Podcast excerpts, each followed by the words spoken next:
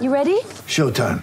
On May 3rd, summer starts with The Fall Guy. Let's do it later. Let's drink a spicy margarita. Make some bad decisions. Yes. Audiences are falling in love with the most entertaining film of the year. Fall guy. Fall Guy. Fall guy. That's what the poster said. See Ryan Gosling and Emily Blunt in the movie critics say exists to make you happy. Trying to make it out? Nope. Because I don't either. It's not what I'm into right now. What are you into? Talking. Yeah. The Fall Guy. Only in theaters May 3rd. Rated PG-13. When you need mealtime inspiration, it's worth shopping Kroger, where you'll find over 30,000 mouthwatering choices that excite your inner foodie. And no matter what tasty choice you make, you'll enjoy our everyday low prices, plus extra ways to save, like digital coupons worth over $600 each week. You can also save up to $1 off per gallon at the pump with fuel points. More savings and more inspiring flavors make shopping Kroger worth it every time. Kroger, fresh for everyone. Fuel restrictions apply.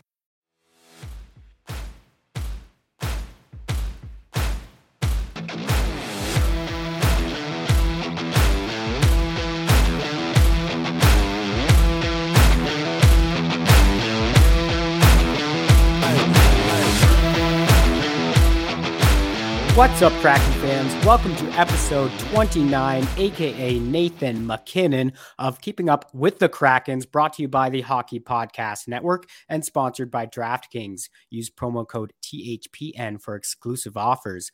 This is your co host of the pod, Tyler Bell, coming from the Rocky Mountains of Alberta, Canada, and once again joined by fellow co host of the pod, Alec Durham. How are you doing today, brother?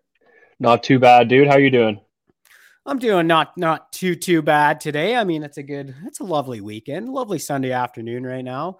Tons of sports on this weekend, so it's pretty exciting. You got the the kind of the opening weekend of baseball, which you know I'm not the biggest baseball fan, but it is kind of exciting, especially with the Blue Jays and uh, you know being ranked like the second best team this year, so that's cool.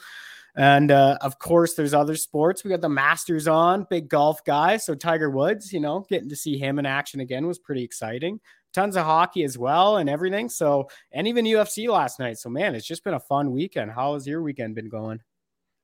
Uh, not too bad. I actually had nothing to do with any of those. I got to be one of the like few golf guys around here. I don't know if I can say a golf guy with what I'm about to say, who just does not give a shit about it when it's on TV. I don't want to watch it. I can't. I'll go out and play it. Love playing it, but I cannot watch it on TV. Dude, it's it's tough to watch.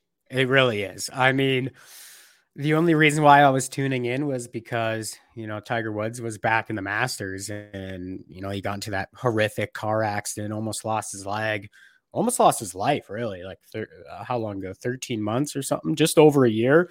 So I was just pretty amped to see his return. And uh, so, so that's why I was keeping an eye on it. But you're right, man. It's not the funnest sport to watch. It's, it's right there with baseball for me, um, where uh, it's hard to get through a whole game of baseball unless it's playoffs you're talking about. But uh, yeah, yeah, I, I'm I'm with you there. But man, you guys are getting some nice weather. You're going to be on the field soon, and uh, you know on the fairways actually hitting some balls soon, aren't you? If I hit a fucking fairway, that'll be the time of my life on Tuesday. oh, just chirping yourself, dude. I'm amped up to get out there and play some golf this year. But uh yeah, out west here, we're a little bit further away from doing that than you guys are. This week we're back in the negatives, and I'm I'm man, I'm just sick of winter at this point. Uh it snows here and there, and then you know, all this negative temperature and Celsius too. I mean, it's it sucks big time. I'm I'm over it. I'm done with winter. There's no more ice skating. There's no more snowboarding. Any of that.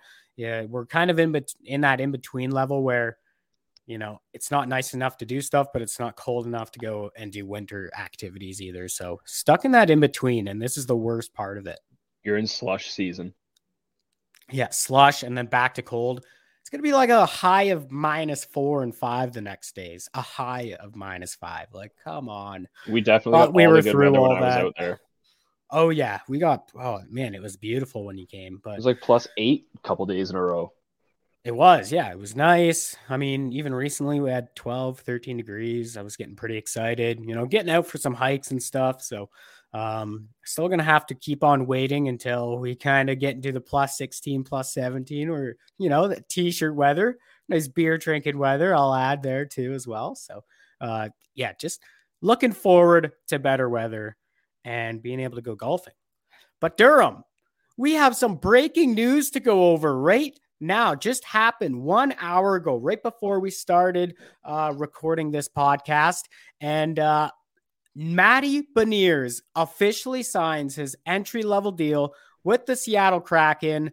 And man, I am absolutely pumped about this. I am so excited to see Matty Beniers finally get a chance to play in the Kraken lineup. What does this mean for the organization and for the fans of the Seattle Kraken? Well, it means they're going to have the best player on their lineup in the next couple years, and we're going to get get to watch that develop in the last ten games here, and the start of that, and it's going to be wonderful as Kraken fans. We're looking at our prized possession, our number one prospect, finally getting into the NHL. I know, and it's super exciting, and uh, kind of tell the fans and the listeners what to expect out of Matty Beniers, who aren't too too familiar with this player. What can you expect to see out of this guy? What is he? What is he going to bring to this Kraken lineup? He's going to bring everything you'd expect like a prototypical two-way centerman to bring he's adept at goal scoring and setting up his line mates as well. He can play the wall and the middle of the ice, play strong defense. He was p- penalty killing, I believe, for the U.S. men's Olympic team this year, which shows you just how much they trust him. In a tournament full of men, they send this 19 year old and they're like, hey, you're going to play most of the time on ice and PK for us. He's like, yeah, no problem. I got this. Yeah, I know. He he's an absolute stud uh in you know all three all three zones on the ice really. Uh this guy's a complete player. Uh he's he's just super dynamic in that sense. Really good on faceoffs as well. Uh he's going to be such a key part of this organization for years to come. And it, it's just so exciting finally getting to see him hit the ice in a Kraken jersey because there's so much anticipation behind this guy. And, you know, we don't want to put too much pressure on the kid, but uh, there's a reason to be excited about him because uh, he's going to be just a blast to watch. And, you know, he was just named the first. Uh, he was named to the first team All American uh, after finishing off with uh, with Mich- Michigan this year in the NCAA. And, you know, he ended up finishing with 20 goals, which was second best on that team, 43 points, which was best on that team. And he did it in 37 games played with Michigan. And, uh, you know, they ended up losing, what was it, in overtime in the semifinal of the Frozen Four tournament there uh, against Denver. They went on to win it. Uh, but a fantastic run by that stacked Michigan team. But, you know, bittersweet, but we are glad that it is over because he's expected to be practicing with the team tomorrow, which is Monday. And the Kraken, of course, play a couple games Tuesday and Wednesday, Tuesday being against Calgary and Wednesday being on Winnipeg. And Durham, can we expect to see him in one of those games, you think? One of them for sure. I don't know if he'd get both games. I don't think it'd be really good idea throwing a kid just coming into the NHL when you're on a road trip with a back to back against one of the teams being Calgary, one of the best teams in the league. So I don't know if we'll see him in both. But uh, if you're a Seattle fan in Seattle, you should absolutely be getting tickets for Saturday's game. 100%. And I was just thinking I'd put it at like a 20% chance he plays the Calgary game and then about a 50% chance, maybe pushing 60% chance he uh, he plays in that Wednesday night game against Winnipeg in Winnipeg. And you got to think it's basically a 100% chance he's playing against New Jersey uh, in Seattle, which is going to be exciting. Again, you know, with the home fans there, uh, there's going to be so much hype for that game. And at least you're throwing him into a team that, you know, no offense to New Jersey right now, but they are not uh, playing the greatest hockey right now. And, you know, they're only four points ahead of Seattle in the standings. So that should tell you just as much as you need to know about uh, the New Jersey Devils right now and the type of season they're having. But uh, Durham, back to the Matty Beniers talk quickly. Where do you see him playing in the lineup? Who's going to be his line mates? That's the next question, what we're going to figure out right now. I'd love to see him play with Jared McCann. I'm not sure who on the right wing, maybe uh, Donskoy or Kuhlman, but I'd love to see him play with McCann. I think those two could have something going moving forward. Having a little test run down the stretch here and do it again in camp. I like that. I like that a lot. I mean, throw him in the middle. I'd say, you know, leave McCann. Right now, McCann's playing on uh, the left wing. So throw Beniers. He's a natural centerman. So I don't have a problem with throwing him into the middle right away. Uh, so throw him in the middle with McCann on the left wing. And then I think you're right. Yeah. A guy like Donskoy, a guy like Eberle or Kuhlman, somebody who's a good veteran for that line. I think that could uh, that could really help you know, just take a little bit of the pressure off and help him uh, just adjust to the NHL game as quickly as possible, having a veteran on that right wing side and then having, you know, a, a, natural goal scorer, our best goal scorer like McCann on that left wing and give him some, you know, some offense to play with right away and be able to, you know, showcase his offensive skills right away and get his confidence right back up there, you know, right up there at the start of it. So I think that's what we should be seeing. That's ex- what's I'm what I'm expecting to see happen uh, with Beniers. But you never know with Coach Hakstol, do you? No, it could be anything in the line blender 3000. It, it, very well could be anything in the line blender 3000 you're right by that but man oh man i am excited to see matty beniers finally in a kraken jersey and it was just confirmed as well that uh, he will be wearing number 10, which is the number he wore for Michigan. So if you're looking at ordering that Kraken jersey right away, uh, pretty safe bet to go with a number 10 Matty Beniers jersey. I know I'm going to be looking at purchasing one right away here. So uh, pretty amped for that. Uh, what do you think I should go with, the home or the away for a Matty Beniers? It might be one of the few jerseys in the NHL where the white one actually looks good. So that's tempting, but still, it's a home jersey. How do you not get your first one as their nicest jersey? I know it's so tough to decide. They, I guess you can't go wrong, really. I mean, they're both fantastic jerseys. What I was picturing in my head was um, when I wear this jersey snowboarding, what's going to look better next season? snowboarding the in dark. the away or the dark, right? I'm thinking the dark would look better snowboarding. And, you know, why not? I'm gonna get a an away jersey at some point anyway. So I think with this Matty Beniers one, I'm gonna go with the home jersey. How about you? Are you uh thinking about any purchases yourself? I'm gonna wait one more season and see if we get lucky enough and strike gold, Jerry, with Bedard. Oh, well, you'll have to wait. Yeah, I guess just over a, over another full year for that one, but uh, that would be an absolute hit if this team can draft Bedard uh, in the 2023 draft. Of course, that's his draft class. Kid's a stud. If you don't know him, look him up. Playing in the WHL right now, and he's playing for uh, who's he playing for again, Durham? Regina. Regina, yeah. I always want to say Kelowna, but I know that's not. He's there with Ryker Evans. He's there with Ryker Evans with the Regina Pats which is pretty awesome to see. So, you know, a couple future teammates playing with each other already right there. So, I you hope. know, pretty excited about Matty Beniers, but uh, the Kraken did play some hockey games this week, Durham, and they started things off against uh, the St. Louis Blues, who are no joke of a hockey team right now, are they? No, they definitely aren't. You know, they're a pretty good team. They're really showing why they were able to win the championship back in 2019, and they're kind of showing shades of that. You know, Husso coming in and just taking the reins away from Binnington, and everyone kind of hunkering down for the second half of the year. And we definitely saw that the other night. Yeah, and I think they're currently on a four or five game winning streak too. Right now, they're getting hot at the right time, and uh, yeah, they showed it against uh, the Kraken.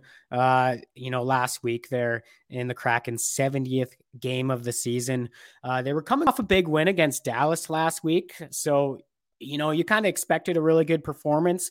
You know, any anytime you're beating a good team like Dallas like that, uh, you kind of expect you know to get off to a good start. But uh, the Kraken, they've had it tough against St. Louis this year, haven't they? No, they haven't had exactly had great outings against them. Dropping the first matchup 2 1, but at least that's a close game, right? Yeah, the next one after that was not. It was a 5 nothing spanking. Yeah, the St. Louis is a they're an offensive dynamic team, man. They they can turn it up uh, at any point. They just have so much depth in their lineup, and uh, you know the Kraken did go with the same lines as last game against Dallas, so that meant Driedger was between the pipes for this one. But it was all St. Louis early on in this hockey game. They were just pouring it on with the scoring chances, and it certainly didn't help that uh, Donskoy had a penalty early, and then Jared McCann takes a double minor uh, for cutting Parayko on a high sticking play. So that that really hurt their chances early on. Yeah, but then the Kraken actually had a couple real good short-handed chances there too. Soucy with their best one after he rings one off the outside of the post. But of course, St. Louis would get an odd man rush the other way with numbers and then execute on their three on one. Robert Thomas, one nothing St. Louis. Yeah, uh, they did a fantastic job. They killed off, uh, you know, that first penalty and then basically that whole double minor without giving up any real good chances. And then just right at the end, after they pushed for a couple shorthanded chances with that Soucy one, and then uh, they had a couple other ones even following Soucy's chance. Um, you know, they get caught with too many guys down deep into the uh, the offensive zone. There, St. Louis gets that three on one, and they execute on it. So you know, just like that, it, it, was just a tough one to start off, but they did do a good job killing that off. Uh, you know, for the most part. Yeah, and then once again, the post would come to save St. Louis after Cole Lind would wire one off the pipe. That's a couple of posts for Cole Linds in his last couple of games too. That kid can't buy one right now. No, but he, he's been shooting, and it's good to see him shooting because uh, you know he had some really good numbers in the AHL, and he obviously has a, a pro release. We've seen that. And yeah, he's just been unlucky, eh? Hitting the post a couple times in the last games. But uh, that would pretty much wrap up that first period. Shots favoring the Blues 11 9 after 20, which uh, isn't that bad considering, you know, there's six minutes on the power play to the Kraken's none. So, so it was a pretty decent first period for the Kraken. Yeah, you'll take that anytime you can. Hmm. And then what? St. Louis would uh, continue putting the pressure on too in that second period. They get another goal past Driedger. This time it was basically a perfectly placed pass across the offensive zone, kind of through the slot there from uh, Brayden Schenn. He finds Justin Faulk pinching down, and uh, he's able to get one past Driedger there. Another tough one for Driedger to stop, too. He was just not getting the support down low that he needed from the boys. No, that was a hell of a play, too. The pass over, and then Faulk places it just in the right spot under the under the uh, glove over the pad there. So, you know, perfect placement. But yes, Driedger needs a little more help in front of him there. Yeah, I agree. And uh, you know what? One player who I thought just had a lot of jump to his game in this one was Carson Kuhlman. Uh, you know, he, he was just uh, just out there, just just giving her, and I really enjoyed his work ethic, his forecheck. Uh, he was just displaying that on each of his shifts in this game. So shout out to Carson Kuhlman. Continues to impress me each game I see him in a Kraken jersey. Yeah, the longer the year goes here, especially with 10 games left, he's showing more and more why he should be one of the guys we keep next year. I agree. And uh, yeah, halfway through the game, the Kraken finally get themselves on the board with a goal from Jordan Eberle after a point shot kind of hits a stick and slows down enough, finds its way to Eberle, who's just sitting in front of the net. And uh, he's just in perfect position to tap that one home and get the Kraken on the board and cut St. Louis's lead down to one. Yeah, well, you know what they say, Ty go to the net and good things will happen. Oh, yeah. Go to the net. Good things will happen. We've been hearing it from our coaches all the way back in uh, the minor leaguer times. So, uh, or the minor hockey times, I should say. But yeah, go to the net. Good things happen. We learned that early when uh, when you're playing hockey as kids, right? Exactly. Drive the middle of the ice and stop at the crease. Mm-hmm. And the Kraken come close to tying this one too. Morgan Geekie had an absolute howitzer from the slot. Uh, he gets denied from Husso, who just really had a solid outing in this game. Uh, yeah, Ville Husso's just stepped into that role for St. Louis and took over that uh, that starting position in net for them. Yeah, and just as the Kraken start to get some momentum, they go back to the box and they do end up killing the penalty, but they're not doing any favors for themselves by taking all these damn penalties. No, it's been uh, one of the things they've struggled with as of recently is uh, taking a lot of penalties in hockey games, and and it's yeah, it's starting to hurt them. Even though their penalty kill uh, had a really good stretch, and then it fell apart for a couple games, and now it's kind of back on this really good stretch again. But uh, you can't rely on your PK every game to bail you out. It's a tough one. Um, in the third, though, uh, Seattle would give up an early goal to Jordan Kyrou after he scores on a bit of a fumbling puck there in front of Driedger. Uh, kind of whacked that one out of midair to make it 3 1, eh? Yeah, a bit of a broken uh, broken play there. McCann's coming back to support the D, but the puck kind of ends up fumbling off his skates and finds an open Kyrou. Cale Fleury tries to take a swing at it, but it ends up just chipping it up, and Kyrou knocks it home out of midair. Goal for St. Louis.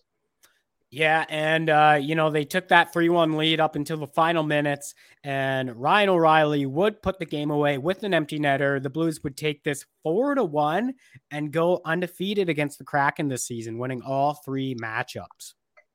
Yeah, St. Louis just had you know more jump and more play for in this game, more to play for in this game. Penalty troubles early really cost the Kraken. They took six in the game, and they only surrendered the one power play goal, but it allowed St. Louis to find their groove.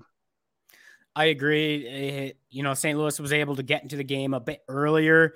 Uh, you know, when you're not having McCann play the minutes he should be because you're taking all these penalties, you're just, you know, you're taking your best player off the ice too much. Uh, and the Kraken can't let that happen.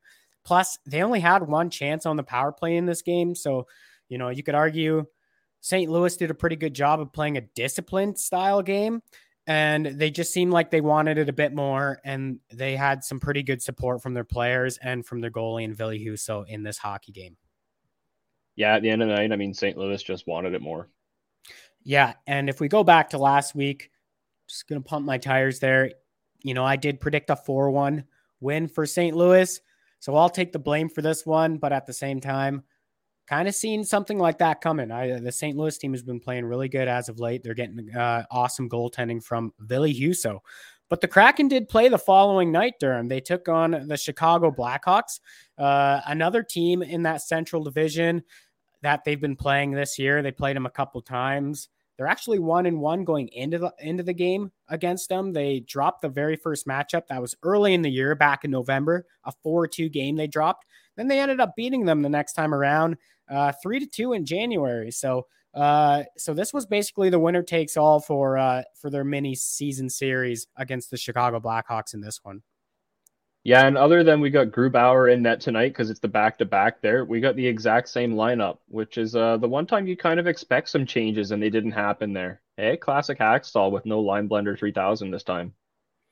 Yeah, no kidding. Uh, you know, after a 4 1 win and you're playing on the back to back, usually you shuffle things up in the line, maybe a little bit, you know, considering how much he has, I'd expect, I expected to see something, but you're right. The only switch he made was Grubauer net, the German gentleman, getting uh, that opportunity between the pipes again.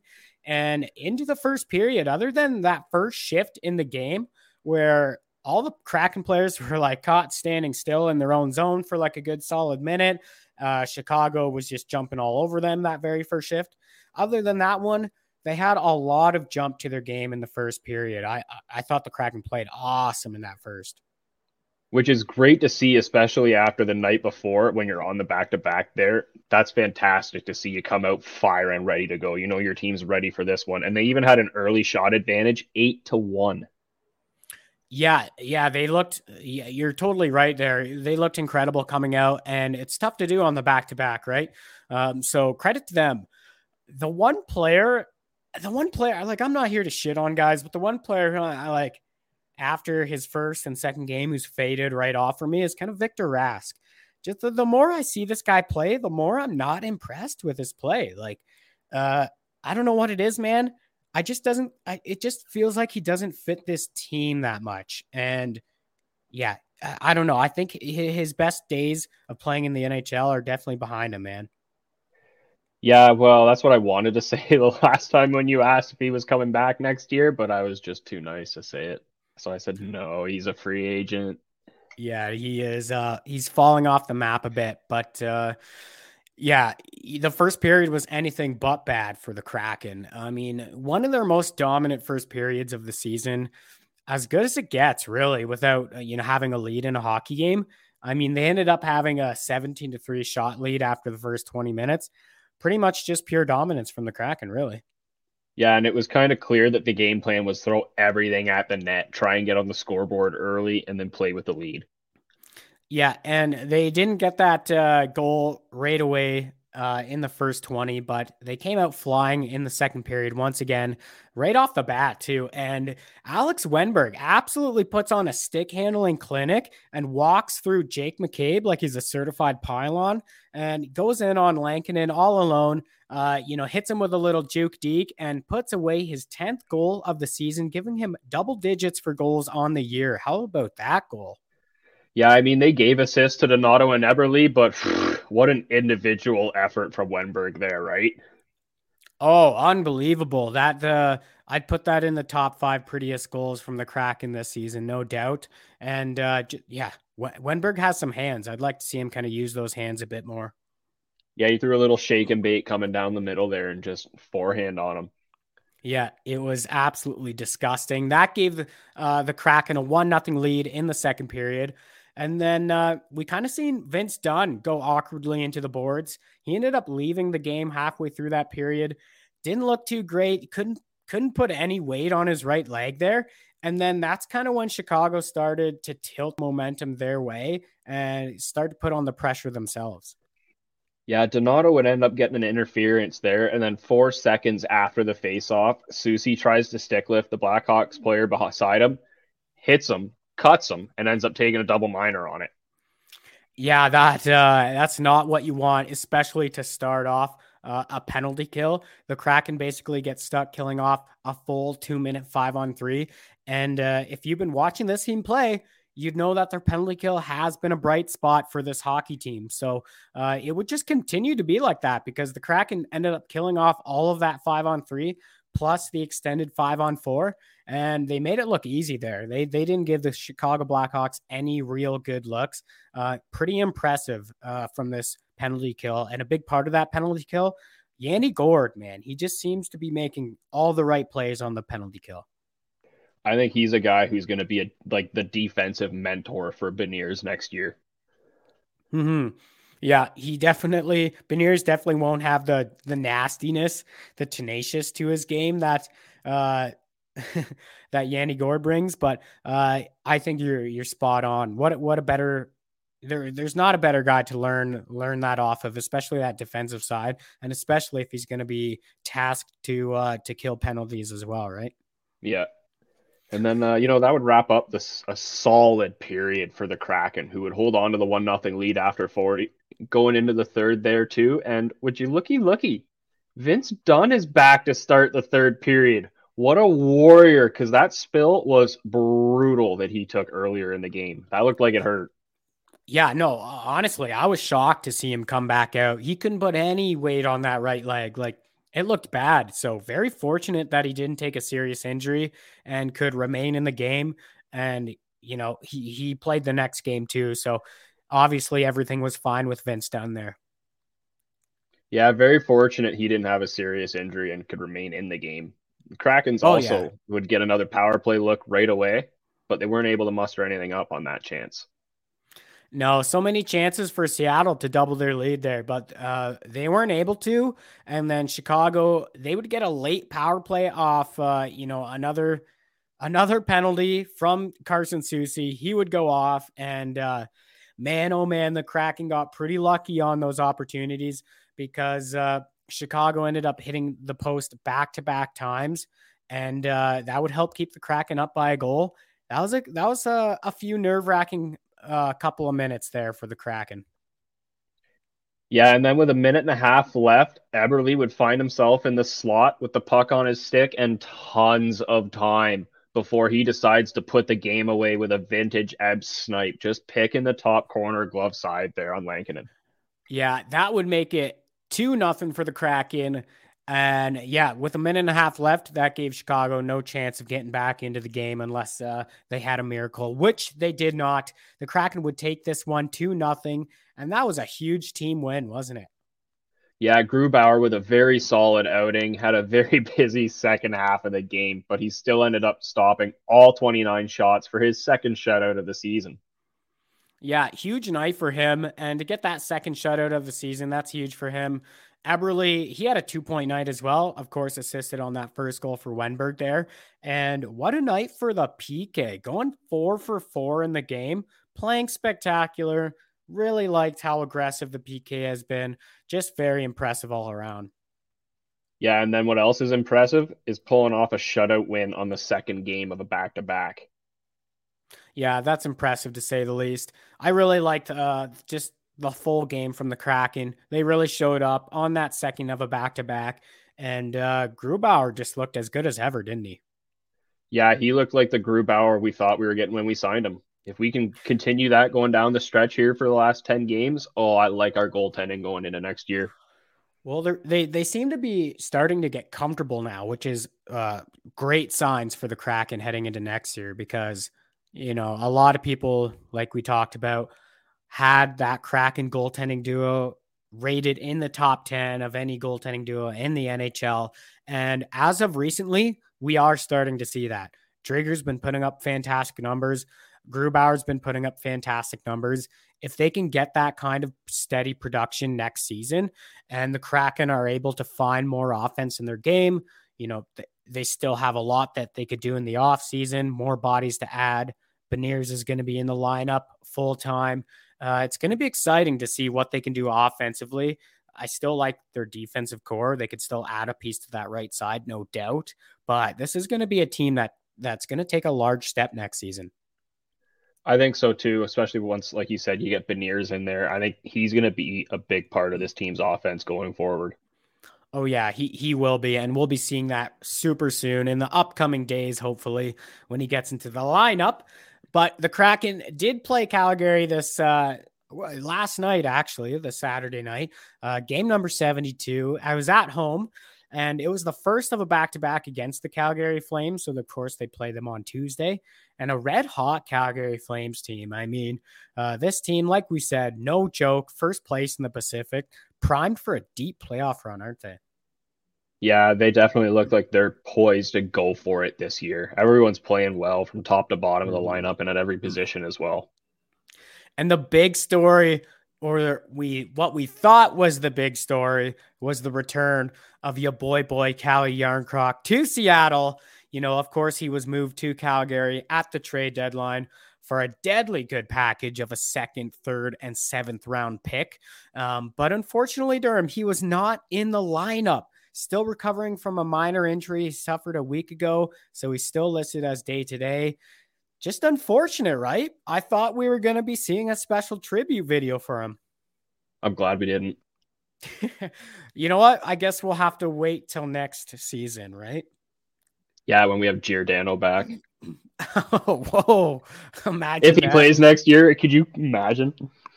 Yeah, I I couldn't actually. It would be it would be kind of weird. I uh, yeah, it would be kind of weird. I know they're going to go in a different direction with with their. No, no, no, no. I don't mean like bringing him back. I mean like him playing somewhere and playing against Seattle. That oh, that will happen. I think that happens for sure. I thought you meant bring him back to Seattle. No, I don't think he would. I think he'd be like, "Hey, I'm like 40. I'm gonna go sign with like Vegas for 750k and hope they just don't suck like they did this year." Yeah, I think he takes another one one year deal, something like that. But back into this game, uh, Grubauer, of course, back in the crease after his big shutty last game. No surprise there. Um, and then no other lineup changes again. So they're running with the same things. Uh, it is working. So why not do that?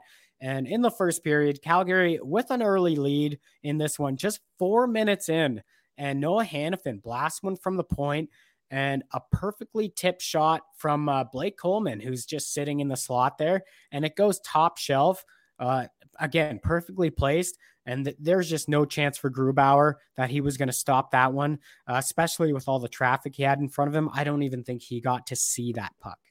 No, that was just well executed play on offense from Calgary. I mean, nothing Grubauer was going to do with that one. But you know what? It's no worries. Why? Because Karson Kuhlman's going to tie the game right back up a minute five later after a great effort from Jared McCann and Morgan Geekie to win a puck battle low and find Kuhlman wide open out front. Yeah, that was a great response from the Kraken to tie the game right back up and show Calgary uh, that they showed up to play against them in this game. And not only that, but it showed a lot of jump for the remainder of the first period each forward line was getting a good look or two in the Calgary zone. They looked pretty competitive in that first period. Yeah, then Calgary was lucky enough to score with just 23 seconds left in the period on a delayed call. Trevor Lewis left alone out front and was able to stuff one past Grubauer. Yeah, other than that one, I mean, you take that goal away, it's a pretty decent period for the Kraken. Um, but yeah, their first period's kind of in the last five games or so. They've really stood out. They've really improved from what we're used to seeing, but a bit of a heartbreaker there. 23 seconds left. And Trevor Lewis, of all guys, uh, you know, is able to score that one there at the end. So a bit of a tough one to give up, but you know, this Calgary team is tough. Yeah, I mean, like you said, this team has struggled hard at getting off to a good start in a hockey game, but lately that has not been the case, and that is some positive habits this team's building for the start of next year. Sure, shot slightly favored Calgary 10-8 through 20, but that was a hell of a period for Seattle. It was, and I like the point you make there. Like build on positive habits going into next season, right? You start to create those uh, those positive habit, habits right now before the end of this season and do whatever it takes to take those into the start of next season and build off that. So, um, if it's something as simple as just getting off to better starts in the game, uh, you know, that, that could really improve this hockey team. Another one could be, learning how to defend a lead if you if you score a goal don't give one up in the next two minutes. Like that's another thing. If they clean that up too they're going to have a lot more success down uh, you know down the stretch next season.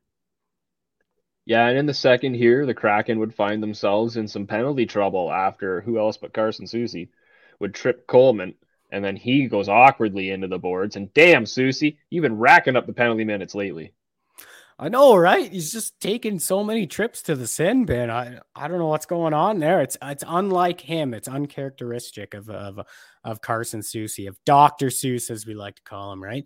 Um, but uh, you know, just as the penalty is about to expire, too, Michael Stone ends up ripping a one timer past the glove of Grubauer, making it three one for the Calgary Flames.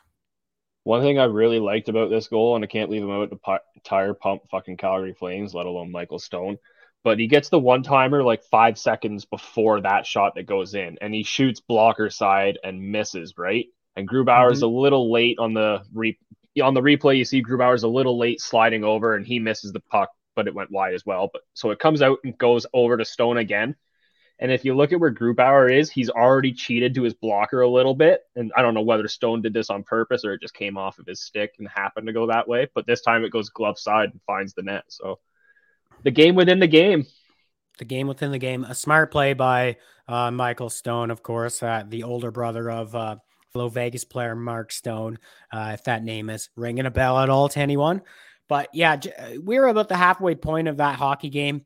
And the last thing you want to do is uh, let Calgary get another goal because if you go down 4 1 to this team, that, that basically puts this game away, doesn't it? Yeah, you're not going to get three straight goals on Jacob Markstrom too often, especially with the way he's playing this year. Last year, maybe. This year, nah. This year, it's like nope. Um, but yeah, Seattle they'd end up getting another power play chance uh, of their own late in the second, and uh, Donato would get hauled down by Toffoli in that chance. That would give the Kraken a nice five on three look uh, for a full minute, but they end up playing pretty sloppy with their passing, and then their inability to get set up in the offensive zone basically killed their chance of getting any real scoring chances. So uh, it just turned into a wasted opportunity there. And they would get one more power play look too before the end of that period. But again, couldn't get set up. Uh, you know, it was another tough look. They had a couple decent shots just near the end, nothing too too serious, but um, yeah, Calgary just had more dangerous chances in the seconds, and uh, that followed the power play. Then, you know, th- that Seattle could really muster up there. Yeah, now that we're off in the third period here, did uh did we mention something about Dr. Seuss taking a shit ton of penalties lately? I think we did. Because he's gonna get another one just a couple minutes into the third period. Dude. Face palm.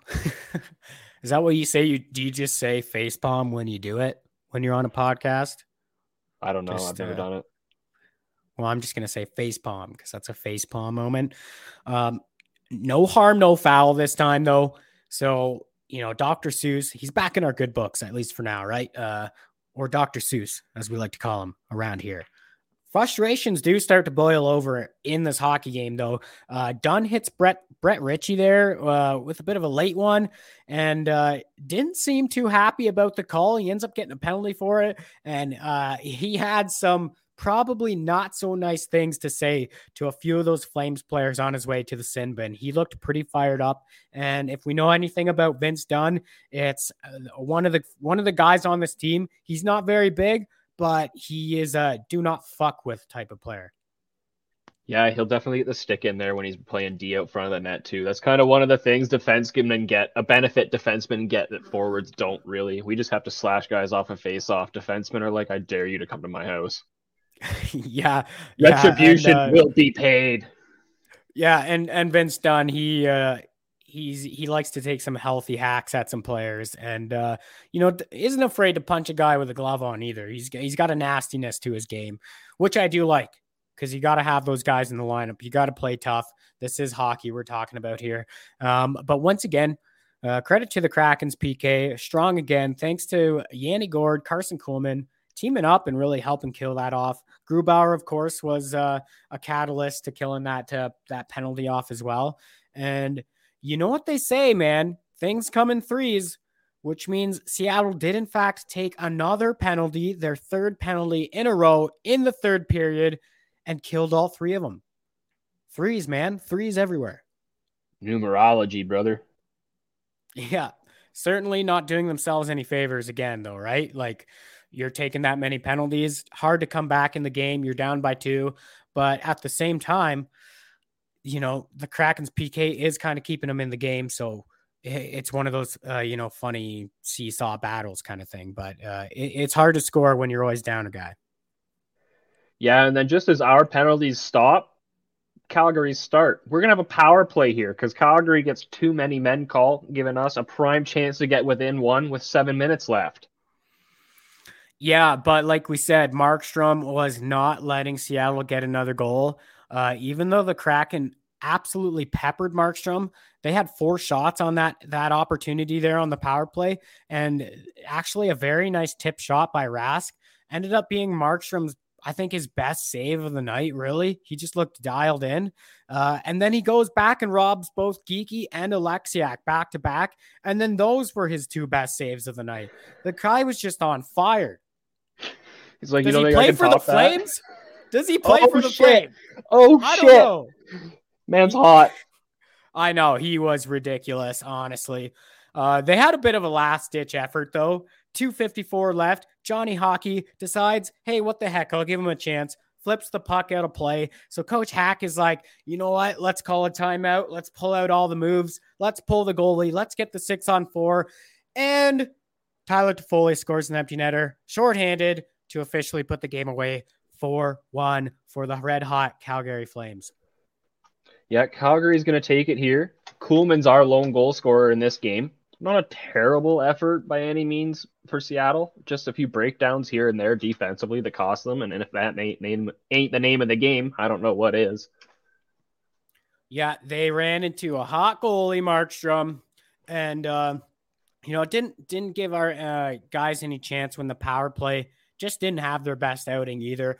0 for 5 on the night. Uh, they really could have used a goal somewhere in there to give them a fighting chance.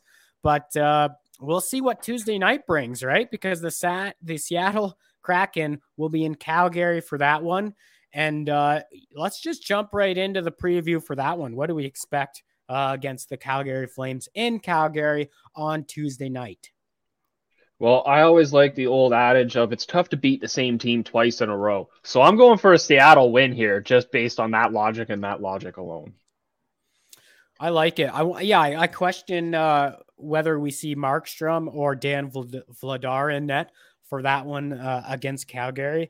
I'd have to look at their schedule. Maybe if they're on some kind of back to back, maybe if they play Wednesday, we'll see that. I don't know though. I don't don't have that in front of me. Chances are they run with Markstrom, but you know, we got to see more goals from the Kraken here. The last three games, you combine them, it's pretty easy. One plus two plus one. That's four. Four games in three games. Not good enough, Durham. We got to get some more goals. We got to start connecting on our power play again. Jared McCann's been uh, kind of quiet on the power play. Yeah, we got to find someone that gets him going like I think what this team really needs is a guy who's an excellent passer, but is still a threat as a shooter as well.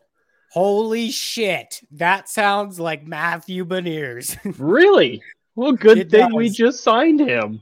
I know, right? And I'm just pumped because I think one of the most underrated things that coming in is how much he's going to help improve uh, this power play because there really isn't a guy on this team that has the same type of offensive instincts that Matty Beniers has. And he, his hockey IQ is so high. He's going to help this power play out uh, by a shit ton. And I think you're perfectly right. We need a guy who, uh, you know, can help set up more, but isn't afraid to, you know, throw those pucks on net too. Because Matty Beniers has a lethal shot, just like McCann, uh, and we'll be seeing that very soon. But he's going to help this power play out a shit ton. Maybe not right away, um, but for next season, I would expect a much higher percentage for this team.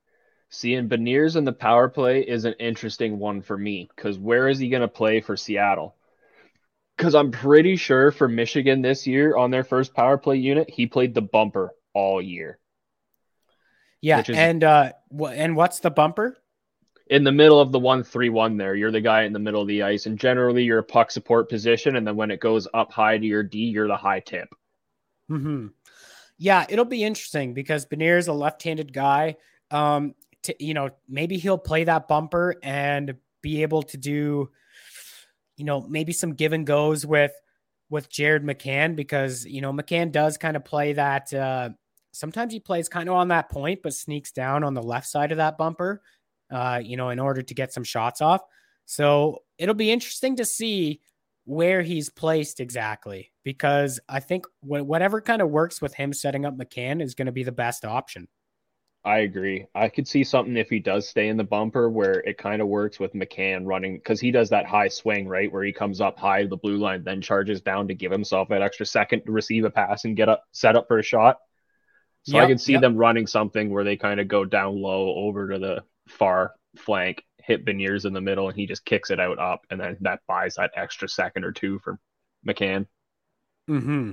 Yeah, I agree. And you know, I know we're talking about the matchup versus Calgary. Like we said earlier in this podcast, I don't see him playing in this game. Uh, you know, I think he'll take the morning skate. Uh, you know, he'll practice Monday, but you know, he just needs a few more reps in practice before before throwing him in. And I think that's the smart way to go about it. I think he'll definitely watch the first game kind of as a because as a college guy, like you can't go to camps or anything, right? So Mhm. this is his first NHL experience. Yeah. So I, I do believe he was at- the game. he was at a game earlier this year in Seattle. Um, and he wa- he you know obviously he must have watched the game too, Yeah, but he was at like one game. But so he'll be able to you know sit with the rest of the the scratched guys. Uh, you know maybe you know who who knows who that's going to be Haydn Fleury, unfortunately, and, and just be able to watch it from uh, that perspective because it does make quite a difference. We both been to NHL games, and it's two different two different monsters watching in person on or in t- on TV and then in person, right? it's never the same once you've been to a game live. It's never, never the same. Um, but yeah, what else can we expect from this matchup uh, against Calgary? What what do we got to do in order to get some goals against this team? Get a little more traffic to the net when we get pucks to the net. Because obviously Mhm. Markstrom's seeing too much, whether it's going to be Markstrom or Vladar. Like they both got good save percentages. Vladar's playing well this season also, which just means we're going to have to outman and outmuscle Calgary in front of their own net and create good traffic and screens there and try and squeak a couple by them. I agree. You look at the way Calgary was able to score goals against us. They were just keeping it simple, simple plays, you know, lots of shots from the point, created chances, and they had a lot of traffic towards the net. So I think you're spot on there. We just need to keep it simple, get a lot of traffic to the net, and kind of hope for those tip plays, those screen plays. Uh, maybe you get lucky on a rebound in front, and uh, you know just go out there and you, they're going to have to be nitty gritty with this one if they're want they're wanting to pull out a win against Calgary. Uh, instead of playing a flashy game and, and, looking for the perfect setup or the perfect goal, right? Um, and you know, it probably wouldn't hurt to see Jordan Eberle score either. You know, I think he's got his second most career points against the Flames uh, in his career. Of course, he played a lot of years in Edmonton, so that makes sense. Uh, so maybe he can get find some of that old success. Maybe get a nice lucky snipe, and then of course, if we can get some gritty goals in there, uh, we could pull off a big win in Calgary. Which uh, again, uh, you know, you you want to impress Matty Beniers right off the bat. That's how you're going to do it. I'm pretty sure Eberle's first NHL goal was in Calgary as well. So might as well do it another one. Dude, I I know it was against Calgary, but I think I know it was, it was against. I don't know where it was, but yeah, I it was 50 50 shot. it was I think it was in yeah. Uh, and I I mean I don't know. Is there a nicer first goal in the NHL? Probably. Let's be real. it was pretty nice, but like That was nasty. I know it was sick, but I'm pretty sure it was shorthanded, which is crazy. I don't remember it being shorthanded. That makes it nicer. Damn. Yeah, it was some crazy play, but yeah, he he, he just ends up absolutely toe dragging a defender, scoring a goal. So maybe we'll see another one like that. The very next night, though, they you know they fly out out of Calgary, uh, they play Winnipeg, and man, this Winnipeg team, what's going on? Well, their goaltending's struggling. It's not Yeah, very good. And I love Hellebuyck. I think he's fantastic. But even just from March on, the dude's only got a 909 save percentage, 311 goals against average, and he's 8 6 and 2. Like holy shit. Yeah, yikes. That goals against average is uh, looking pretty bad. They uh and it's funny, we thought all that was gonna his numbers would improve from last season. Of course, that uh that Canadian division was crazy for the amount of goals that were uh, you know being scored game by game. I think they were the highest scoring division last year, uh by a bit of a long shot too. So uh yeah, after they added to their defense, we definitely thought that that would improve. It hasn't been the case. Of course, they've been battling a lot of injuries right now. I mean, if you take a look at their right wing depth, uh, it's not the greatest. Yeah, talking about us thinking how good they were going to be. I want the people to know I put money on them to win the cup and and their coach to win the fucking Jack Adams. One's not in the playoffs and the other doesn't even have a job anymore. yeah, Sorry, Winnipeg. sick, My sick bad. bets, Durham. Sick bets, dog. No, honestly, I was trying to draft Mark Scheifele in fantasy hockey. You know, kind of glad I didn't in a sense because of where he would have been picked. Uh, and I think I ended up going with Roman Josi with that pick. So That worked out. I think I, I think I did all right for that one. Um, but yeah, they, they kind of have things a little weird right now. They got Paul Stastny up on the top line with Nikolai Ehlers and Scheifele down the middle. I don't like, you know, I don't know. Paul Stastny right there doesn't make sense to me.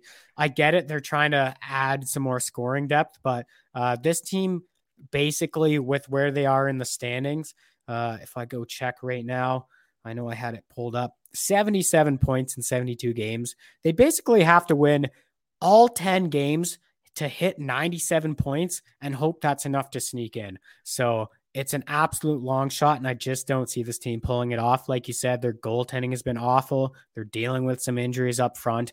Uh, this is a beatable team right now. Yeah, absolutely. This is a team we should trounce on. Bringing up Mark Scheifele, though, he's a guy you absolutely got to be watching for. Him and Kyle Connor.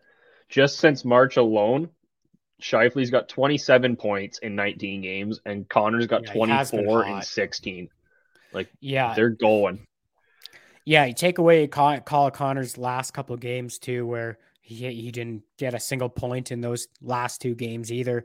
Uh, you know, he was coming off the COVID protocol list and hasn't done much. So uh, I know that because he's on my fantasy team, and uh, this is a big week. You know, we're in playoffs now, and I need that need that output output from him. But uh, maybe not Wednesday night. Maybe he could take another night off, and uh, you know, I could risk it there. But uh, any score predictions against this this team here? It's going to be another, you know, second night back to back. We'll see who's in net.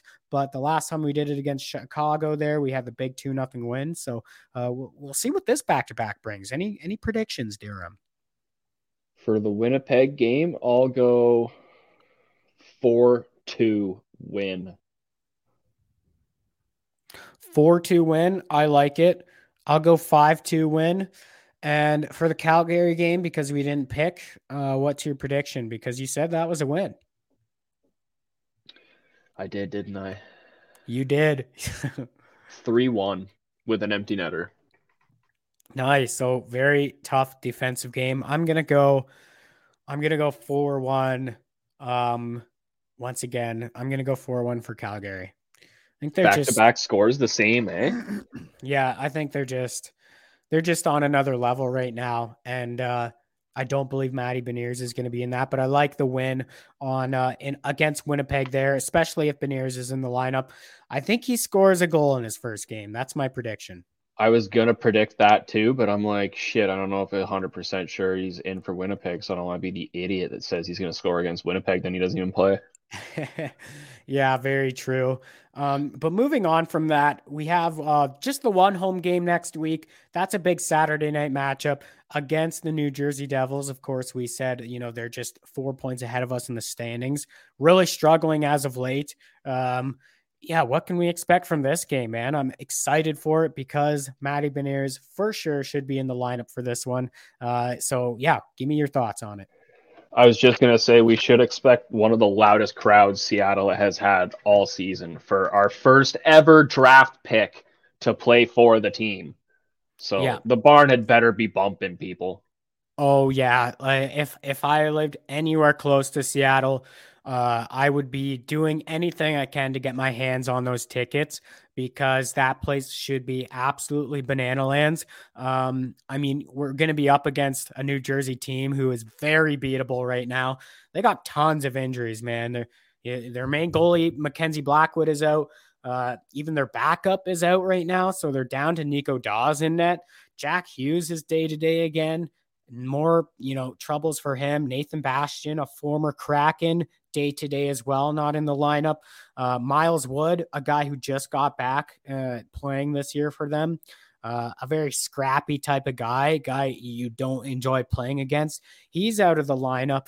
Like this team is hurting. And not only that dude but like you go look at dougie hamilton's numbers for this team he has been absolutely trashed since he came back from his injury. Uh, he, he broke his jaw, but since he's returned from that injury, I think he's played like, I don't know how many games, but if you look back to his like his last 12 games, he's probably only had two assists and only averages about two, two and a half shots a game, which is not even close to, to what this guy usually does and what he was doing earlier in the season. So, um, you know, very beatable game. It's one of those games where, yeah, you want to obviously pull out the W, but you all obviously don't really want to be passing them in the standings right now, too. Yeah, that's funny you bring up Dougie Hamilton because my dad, uncle, and I were just talking about him and how terrible he's been this year. And I said, Yeah, but like I think he was hurt for a long time. And my uncle goes, Yeah, I think he's only played like 30 games.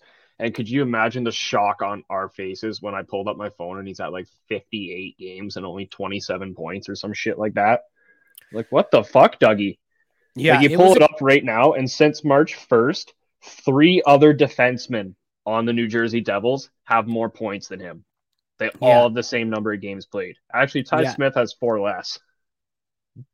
Yeah, I was gonna say, um, probably gonna be Severson and Ryan Graves ahead of him right now with with what I've been seeing just through my fantasy numbers and stuff like that. But a big disappointment um, this first season with New Jersey. But you know, I I I still think he's a heck of a player. I think he'll bounce back once New Jersey finally gets going. I, it just feels like this team, uh, you know, it, it looks promising at the start of each year, and then they just never seem to figure it out.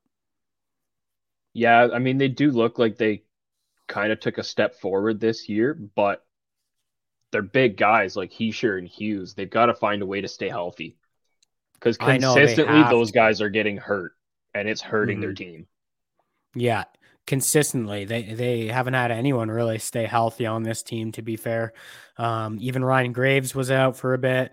Severson, I think he was out earlier in the year. Ty Smith had his penalty, or, uh, his injury troubles. Like they've had a lot of difficulty staying healthy, and then you add in the whole bit with Mackenzie Blackwood, you know, and his, you know, lack of getting the the COVID shot and all that too. Um, there, there's just a lot of things happening with this team. Um, so, you know, I'm looking forward to that game big time. The, the building's going to be rocking. Matty Beniers is going to be in the lineup. Like, it's going to be an awesome game. And I want the win, but I don't want to lose positioning in the draft. Okay, so we'll just win in overtime. 3 2 OT Deal. win. I said it first. All right. I uh I think it's gonna be high scoring. I think a five four OT win. I should have Matty gone with Beniers. that. that sounds so much better. One goal, two assists. Woo-hoo-hoo. So you think the guy's this just going to pop off with four points in two games? Uh yep, You said he scored in his first game and then one I do. two. I do. Yep. Yeah. I uh I think well, as long as Hakstol plays his cards right and gives this guy ice time, like you better not be giving him 10 minutes. I Matty Beniers can step in and play 15, 16 minutes in this lineup, no doubt. Like no doubt about it. Like I'm confident with that prediction. I'm confident in saying he's our second best centerman already. Yeah, I agree. 100%. So those are the predictions. It's going to be a fun week, uh, and I'm looking forward to it, man. It's going to be an exciting week of hockey. Kraken fans, the NHL season has been packed with dirty dangles, hat tricks, and big wins. As the action rolls on, DraftKings Sportsbook, an official sports betting partner of the NHL, has your shot to win big too. New customers can bet just $1 on any team and get $150 in free bets if they win. That's right. A bump in the win column for your team means free bets for you. If Sportsbook isn't available in your state yet, you still have a shot to light the lamp. Everyone can play for huge cash prizes with DraftKings daily fantasy hockey contests. DraftKings is giving all new customers a free shot at millions of dollars in total prizes with their very first deposit. Download the DraftKings Sportsbook app now. Use promo code THPN. Bet just $1 on any NHL team and get $150 in free bets if they win. That's promo code THPN at DraftKings Sportsbook, an official sports betting partner of the NHL. All right, welcome back to episode 29, Kraken fans. Uh, We got a bit of hockey news to talk about, Durham. Uh, and we're going to kick things off with uh, just mentioning that uh, Doug Wilson, the GM of the San Jose Sharks, has announced that he has stepped down as the GM uh, of the Sharks after 19 seasons in that role. Uh, so, you know, this is definitely a health related choice. Uh, and I believe he's on, me- he's been on medical leave since November of this season. So, you know, just worth mentioning. And, you know, this is a guy who stepped into this role and has honestly, he's done a fantastic job. And uh, it just kind of sucks to see him have to go out this way. Yeah, I mean, you wish him all the best, and hopefully he's able to get a bit better and enjoy the remainder of his life. And even though it won't be running a hockey team, hopefully he's still able to get down to the rink and enjoy it. Yeah, and I actually didn't know that he had stepped down back in November. Uh, so that means he, I, I don't believe he was even part of that uh, that big extension for Tomas Hertl. So just just interesting. But taking a look at what he did as GM of the San Jose Sharks team, I mean, he entered uh, that position somewhere in the season of the 02 03 year. Uh, they missed playoffs, and then the next 18 years he made playoffs 14 of those 18 years. So that's no joke. I mean, he made the conference finals on four different occasions. Uh five, I believe actually if I'm looking at it cuz he made it the ne- the next season, then it went semifinals, semifinals, semifinals, then a quarterfinals loss with uh, Todd McLellan then at head coach. Uh, and then two more losses straight in the conference finals, and then another quarterfinals, then a semifinals, then another quarterfinals. Then they did miss in 2014, 2015. The following year, another coaching change. They bring in Pete DeBoer. They make it to the cup final, of course, losing to your Pittsburgh Penguins. Um, Predicted that so series, not a big deal. Not a big. You told me big I deal. was crazy. yeah. Yeah. Well, you still are, but uh, Oh, you know, yeah, they, know. they lost in the finals that year. Next year, they lost in the first round. I think that was against Edmonton. And then the next year, they lost the second round. And then in 2018, 2019, they lost in the conference finals. Of course, they picked up Karlsson that year, went on a big run too. And then the last three years, uh, you know, another coaching change, and they've just, you know, they've missed all all these last three years, of course. Um, so, you know, just a big shout out to um to uh, Doug Wilson there, who's done a fantastic job as GM. I mean, to to make playoffs 14 out of 18 years like that, that's pretty impressive. You know, he had to be a great guy. We share a birthday. No kidding, eh? I didn't even realize Yeah. that. That's crazy. Do you message him on your birthday? Every once in a while. Every like once a year, Yeah. kind of thing. I mean, Once I in a while. Fair. I mean, looking at it too, they had uh let's see. Uh one, two, three.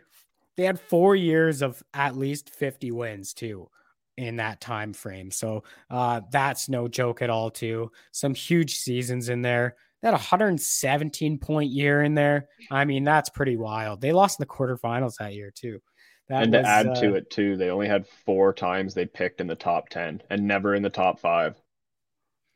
Yeah, yeah, just wild, really, really ridiculous. But it's always unfortunate when you when you have to see a guy step down because of health issues. But uh, we just wanted to shout out Doug Wilson there um, because it's it's deserving, and uh, you know another shout out to to helping uh, you know turn the Ottawa Senators franchise around too. Um, so credit to that.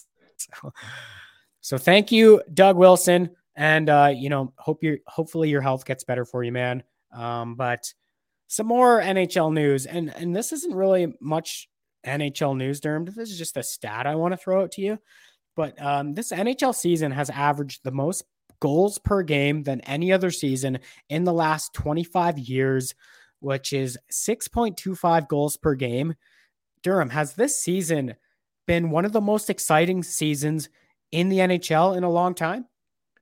I gotta think so. Just with so many high scoring games and lead changes back and forth, and how many freaking times has Florida come down from four goal deficits to win the goddamn game? Eight? A crazy amount of times, unbelievable amount of times. Like just a fun one to see here. And then another little uh scoring stat to go along with that. Over the last 10 years, the average number of point a game players in the NHL is 16.6, so 16 and a half. How many do you think we have this year? Uh, not sure. It's got to be higher. 46, almost three times as many. Holy shit! Forty-six people over a point a game. Yep. That's wild. We're only ten games left too, so that's probably gonna stay above forty, no doubt. It's going to be pretty damn close unless somebody just drops off a cliff.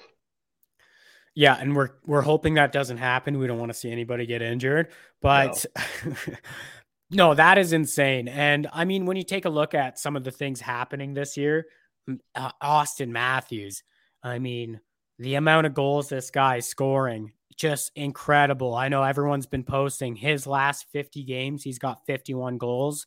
Um, just incredible run for him. You take a look at like we talked about last pod, the Jonathan Huberdeau breaking the assist record for a left winger. Uh, it's just insane. It's just insane. A lot of the things that are happening. Roman Josi, you know, on pace to hit 90, what, seven points this season. Um, I, I it's just incredible, man. He, we could see a hundred point defenseman in the NHL. I honestly, I didn't think that would happen again like four or five years ago. I, I didn't think that was possible. Um, especially after, you know, being a huge Erik Karlsson fan and seeing just how dominant he was. And the most he ever put up was 82 in a season. Uh, and to think Roman Josi could do it and, and hit 100 this year, it's just incredible, man. There's been uh, just so, so many exciting things happening in the NHL this year. And then you add in the fact that we're you're getting to watch the 32nd NHL team, the Seattle Kraken. Uh, just you know, just icing on top of the cake. Here's a couple little uh, extra bits for you for uh, how crazy this season has been. So the Hart Trophy finalists are going to be missing at least one of the clear Art Ross winner, a defenseman on track to hit 100 points, a goalie pushing for a top three all time save percentage, and a soon to be, most likely, 60 plus goal scoring centerman. And then the guy who's probably not going to win the Norris, if Josi keeps this up, is going to be a 30 goal defenseman who plays 26 minutes a night for the best team in the league. I know Like, that, is that blows your mind. I know it's crazy. Like there could be three Hart trophies given out this year easily. And someone I- would still be pissed. Oh yeah, I know. That, that's the thing. No matter who ends up winning it, I have no idea who I'd put my money on right now. I honestly have no idea. I mean, I guess people are saying the top two people right now, like people still still have McDavid in the top three. I mean, why not? He's he's still leading the league in points. He's still McDavid. Uh, he's been on a tear lately, but it, it kind of sounds like Matthews is in that top spot, but it could be anyone. It could really be anyone at this point. Any of those guys you're mentioning, like I would have no problem with any of those players getting the Hart Trophy. Is that a fair statement? Yeah, I think any one of them could win it, and I do think you're right with Matthews and Shesterkin are kind of the top two front runners right now, with a little bit leaning towards Matthews. Yeah, uh, and the the thing that pushes him over the edge for me too is we're all seeing his stat line, we're all seeing the goals, um, but you take a look at his underlying numbers and his advanced stats, um, blows me away how good they are. Absolutely blows me away. This guy's underlying numbers are ridiculous this year. Like his defensive side of the puck and and all of that stuff, it's it's off the charts. He he's having just just an exceptionally well season. And this could be the reason why the Toronto Maple Leafs do get out of the first round this year, even though that Atlantic division is completely hell. and, and, you know, it's crazy to think right now their best matchup might be the Tampa Bay Lightning. Yeah, that would definitely suit their style more. Well, I think anyone's best matchup right now is probably Washington Yeah. Yeah. I or just, Pittsburgh, I- to be honest. They're not I just don't think well. it's possible Toronto gets into that first spot. Uh, you know, in in uh their division there. I think Florida's got that nailed down basically. Oh, yeah, so I, don't think that's a possible matchup. But if you're looking at who they would or could play, I think Tampa would be their best way to get out. And uh, I think that's a fair thing to say. And you know, you might think, oh, they're back-to-back champs. They're still the Tampa Bay Lightning, correct? But they're also playing like 500 hockey. And Vasilevskiy's numbers in the last like 10 games of his pretty bad. So they're not trending in the right direction that they want to be heading in.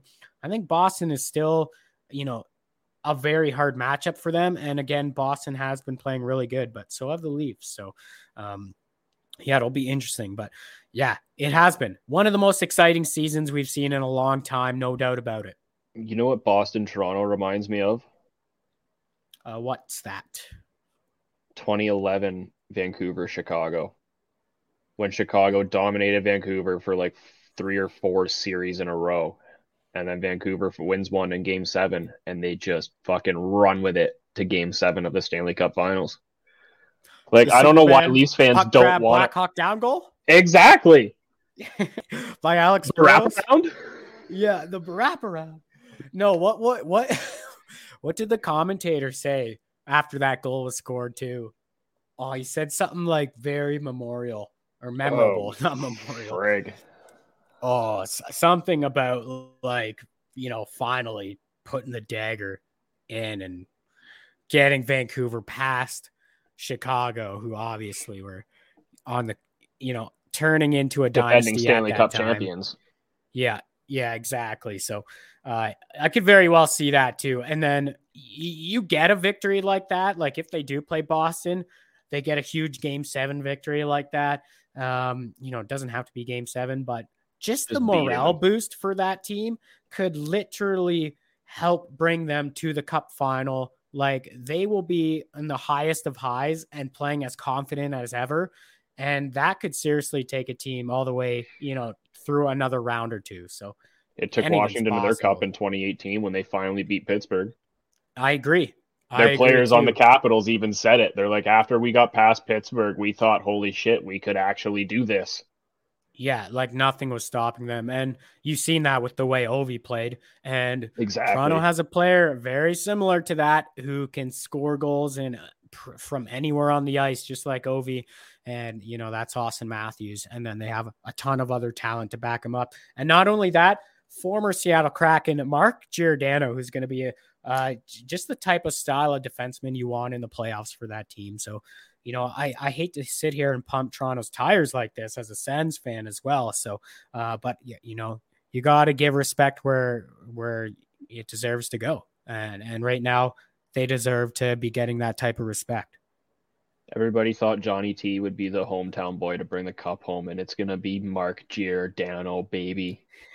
yeah, very much could happen, but they they have to get through two very very tough teams in the East, and I you know more than two, but uh, I'd say the top two being the Carolina Hurricanes and Florida Panthers. So if they could do it, they have a good shot, but those teams are going to be tough, tough to go up against. But moving on here, Durham. Uh, one more little tidbit we wanted to add in here. Minnesota State goalie, of course, the team that beat Michigan out, uh, their goalie Dryden McKay ends up winning the Hobey Baker Award this year as uh, you know the men's top college player, and then the goalie of the year in the exact same league goes to Devon Levi. So a bit of a weird one there, right? Yeah, that's just a LOL moment for the NCAA. Like that makes no sense to me. They present the Mike Richter Award for Goal of the Year to Devon Levi, and then like a minute and a half later, they're like, "All right, Dryden McKay, you're the best player in the NCAA." He goes, "Well, then why the fuck didn't I win Goalie of the Year?" Yeah, you'd kind of think that's like you'd win it by default if you were the best player in the whole league. I think you deserve to get the best goalie award. Right. That one was a bit of a confusing thing that we we kind of seen break down. So um nonetheless though, Dryden McKay has some insane stats uh the in the four years he spent at Minnesota State. You want to you want to hear these? I would love to. Okay, year 1, 2018-2019, he plays 34 games, so steps in as their starting goalie right away. Um, has a goals against average of 1.76, uh, save percentage of 927, and has a record of 27 wins or 24 wins, seven losses, and two ties. So fantastic year. The very next year, he plays 37 games, so three more. Um, again, another insane record 30 wins in those 37 games, four losses in overtime, and two ties. Has a 1.31 goals against average with a 942 save percentage. That was statistically his best season. Uh, the very next season, though, 26 games played. I don't know if he had uh, maybe some injury troubles here, but or or no, that would have been some cancellations because of COVID, actually. Um, but again, a 1.54 goals against average, a 9.24 save percentage, and then wins 21 games with just four losses. And then this year, again, some sick, sick stats, plays 43 games, has a 1.31 goals against average, so the same as 2019 20, and then a 931 save percentage with 38 wins and five losses. How ridiculous are those stats for four straight years uh, playing for Minnesota State and a very tough NCHC college division? Man, there's no wonder why this guy ended up winning this Hobey Baker Award over other favorites, uh, even teammate uh, Bobby Brink. So uh, j- just incredible numbers from Dryden McKay here. And uh, I don't think this guy is a, a, part of any NHL team right now. So uh, that's going to quickly be changing here uh, in the future, I believe. Hey? Yeah, someone will definitely be signing him after that career. Like, are you kidding me? Did the other guy even play? Did his backup even play in his final year? feel bad for the backup. I mean, 43 game. I don't how many games do they play? I was going to ask you. I was going to well, I'm asking you. So I don't know. you can't be much more than that. It no, because be they play mostly weekends or only weekends usually. Yeah, exactly. So 43 games played in the starting starting as the goalie there. Ridiculous. And the, just ridiculous that he won 38 of those. So obviously Denver was a wagon and you know they or sorry Denver Minnesota State was a wagon. It's actually Denver who Bobby Brink plays for by the way. I just screwed that up. Um, but now that I'm thinking back it makes more sense.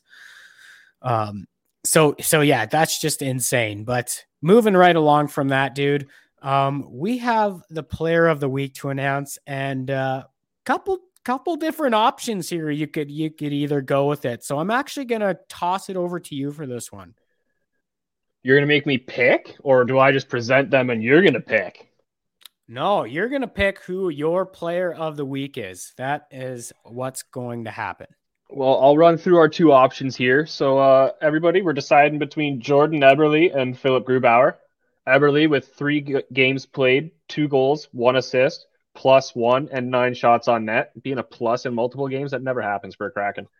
And then you got Grubauer, two games played, 946 save percentage, 155 goals against, one shutout.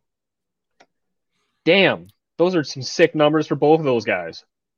They are sick numbers for both of those guys. And uh, honestly, it's up to you to pick which player slash goalie you're giving player of the week to. Who do you think deserves it more, man?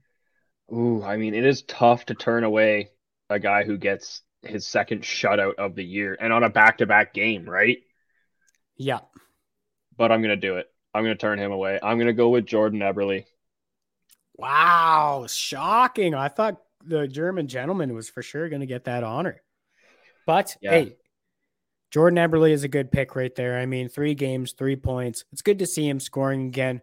He's had some couple, couple real rough stints lately, uh, where he's been very quiet, especially on the goal front. So, so he ends up getting goals in back-to-back games there, and uh, is a plus one in those games. And uh, you know, nine shots on goal, that's pretty good, averaging three per game, which is above average. So, Jordan Eberle is our player of the week, and Durham, we have a stat of the week as well, and like we mentioned before, this one comes from our very own doctor on the team. That's Dr. Seuss, Carson Soucy. So get this, Durham. In the last three games, Carson Soucy has taken five minor penalties and one double minor. Okay. So, you know, or sorry, four minor penalties and one double for a total of five penalties, uh, which gives him a total of 12 penalty minutes in those last three games.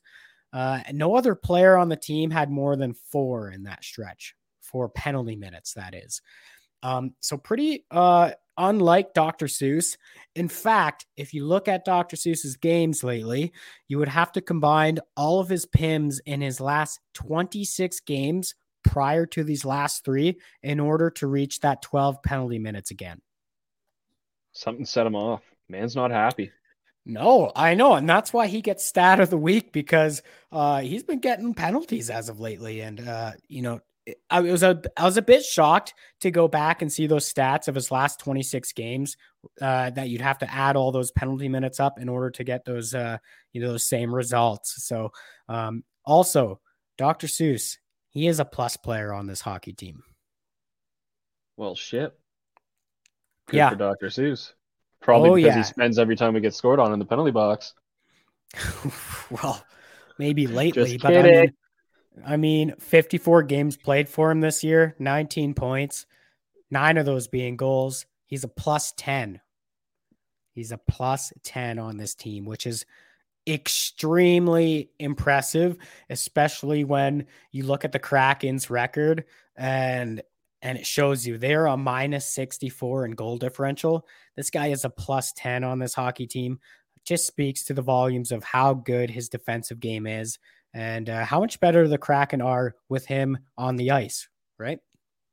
Yeah, I agree. I think he's become a big part of the decor. Huge part. They cannot let this guy go if they're wanting to have some kind of playoff success in the next two to three seasons, four seasons. This guy should be a big part of this team moving forward. And I don't see why they wouldn't be able to get him signed to a pretty decent, you know, mid range long term deal, somewhere maybe in that five year uh, deal would would probably be, make sense for a guy like uh, Carson Soucy. So, but that's still uh, more than a year down the road. So uh, we'll see kind of when that happens. But yeah, that pretty much wraps things up. You got anything else you want to add? No, that's all I got. Sweet. Then I think it's uh it's time to get the puck out of here, Durham. Uh pretty excited for next week though. Matty Beniers finally in a Kraken jersey. He will be wearing that number 10 uh, and he's gonna look absolutely dynamite. So thanks everybody for tuning in to episode 29. Join us next week as we break down all three of those Kraken games. And of course, keep you up to date with all NHL news and all things Kraken. So have a great week, everyone, and peace out, Kraken Nation.